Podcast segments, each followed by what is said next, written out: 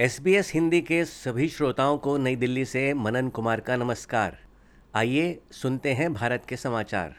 भारत की राजधानी दिल्ली में कोरोना के मामलों में अचानक आए उछाल ने प्रशासन की चिंताएँ बढ़ा दी हैं। पिछले 24 घंटों में देश में आए कुल 1150 मामलों में अकेले दिल्ली में कोरोना के 517 नए मामले दर्ज हुए हैं, जो 20 फरवरी के बाद सबसे अधिक हैं।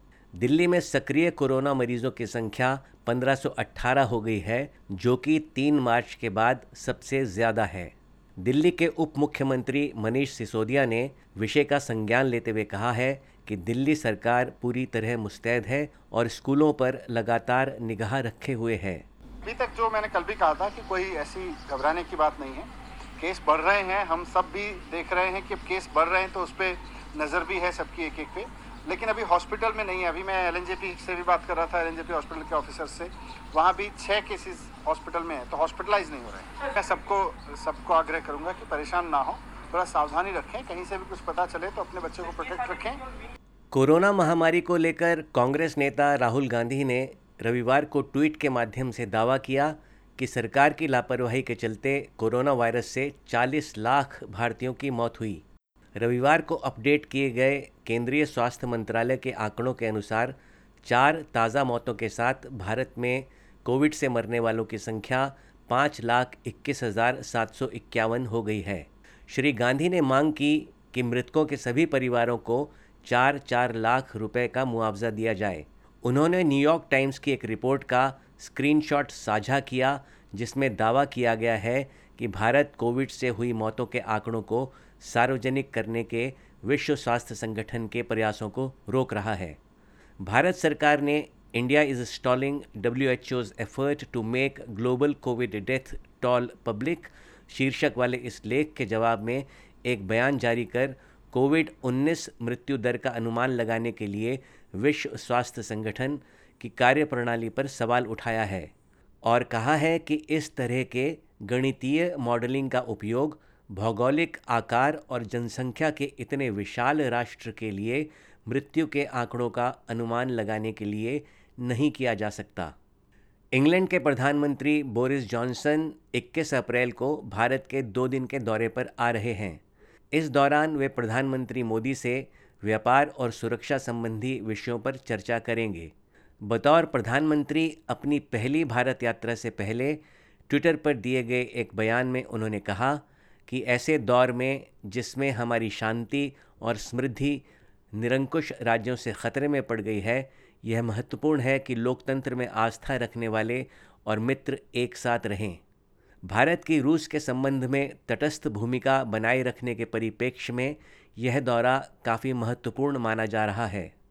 भारत के कई राज्यों में हिजाब, हलाल मीट और मस्जिदों में अजान को लेकर भड़के विवादों और रामनवमी के दिन हुई सांप्रदायिक हिंसा को लेकर विपक्षी दलों ने केंद्र की मोदी सरकार पर हमला बोला है।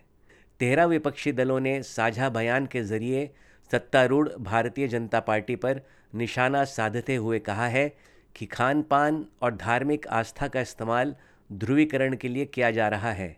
इस साझा बयान पर कांग्रेस अध्यक्षा सोनिया गांधी, टीएमसी प्रमुख और पश्चिम बंगाल की मुख्यमंत्री ममता बनर्जी एनसीपी प्रमुख शरद पवार, डीएमके प्रमुख और तमिलनाडु के मुख्यमंत्री एम के स्टालिन समेत कई नेताओं ने हस्ताक्षर किए हैं। उन्होंने इस बयान में कहा है कि समाज में घृणा फैलाने और हिंसा भड़काने के मामले में प्रधानमंत्री मोदी की खामोशी हैरान करने वाली है। इस साझा बयान से एक दिन पहले श्रीमती गांधी ने एक अंग्रेज़ी अखबार में, a virus rages among us शीर्षक से एक लेख भी लिखा था। इस लेख में उन्होंने बढ़ते सांप्रदायिक विद्वेष के खिलाफ गहरी चिंता जताते हुए लिखा था कि यदि इस तांडव को फ़ौरन न रोका गया तो यह हमारे देश को अपूरणीय क्षति पहुंचाएगा। हालाँकि प्रधानमंत्री मोदी ने स्वयं इस आरोप का कोई उत्तर नहीं दिया, मगर उनके केंद्रीय मंत्री अनुराग ठाकुर ने पलटवार करते हुए सोनिया गांधी को कांग्रेस शासित राजस्थान में हुए दंगों पर चुप्पी साधने का आरोप लगाया।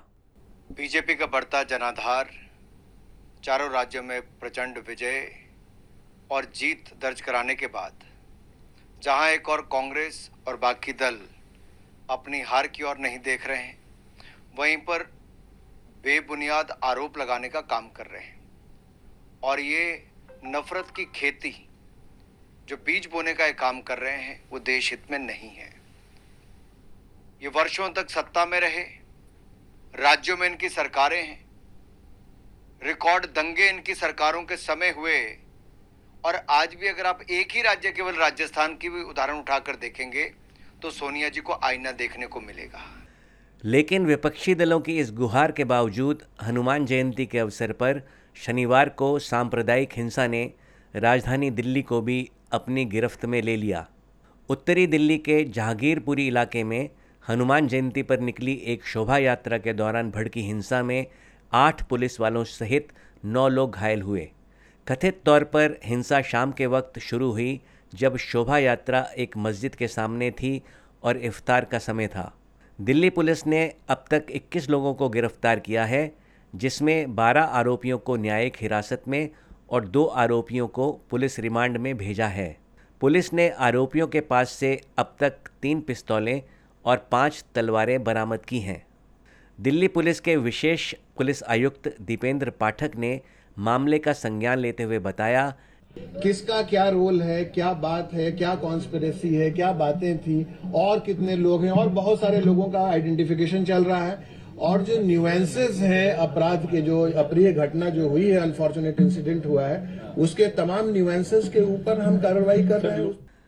भाजपा के लोकसभा सांसद हंसराज हंस ने इलाके का दौरा कर इन दंगों को, भारत को बदनाम करने की एक साजिश का हिस्सा बताया और लोगों से भाईचारा बनाए रखने की अपील की। शॉकिंग है सारा मामला। तकलीफ़ दे है। जो भी शख्स अमन पसंद है, उसको ये बात अच्छी नहीं लगी। और ये साजिशें हैं इंटरनेशनल साजिशें हैं। मेरी यही बेनती है कि आपसी भाईचारा बनाई रखो, अमन और पीस बनाई रखो। बाकी सारी चीज़ की भरपाई हो सकती है, वापस आ सकती है इंसान नहीं दोबारा मिल सकता। बहुत प्राइसलेस है ये जान। तो ए लोगों, आपस में भाईचारा बनाई रखो। वहीं आम आदमी पार्टी और कांग्रेस ने इस दंगे के लिए केंद्रीय सरकार को आड़े हाथों लिया है।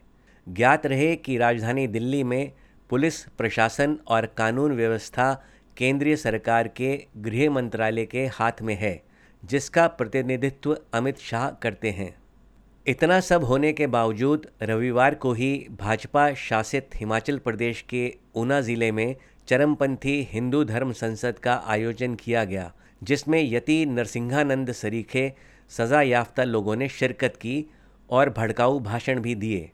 ज्ञात रहे कि तथाकथित धर्मगुरु नरसिंहानंद पर सर्वोच्च न्यायालय ने ऐसी धर्म संसदों में भाग लेने और भड़काऊ भाषण देने पर रोक लगा रखी है। शिवसेना नेता संजय राउत ने इन दंगों के लिए भाजपा को जिम्मेवार ठहराते हुए कहा है कि ऐसा चुनाव जीतने के लिए किया जा रहा है। देश की हालत और देश का माहौल जानबूझकर राजनीतिक फ़ायदे के लिए चुनाव की राजनीति के लिए, चुनाव जीतने के लिए जिस तरह से आप खराब करने जा रहे हो, मुझे लगता है देश के लिए ठीक नहीं। चार राज्यों में संपन्न हुए उपचुनावों में भारतीय जनता पार्टी को सभी पाँच सीटों पर हार का सामना करना पड़ा है।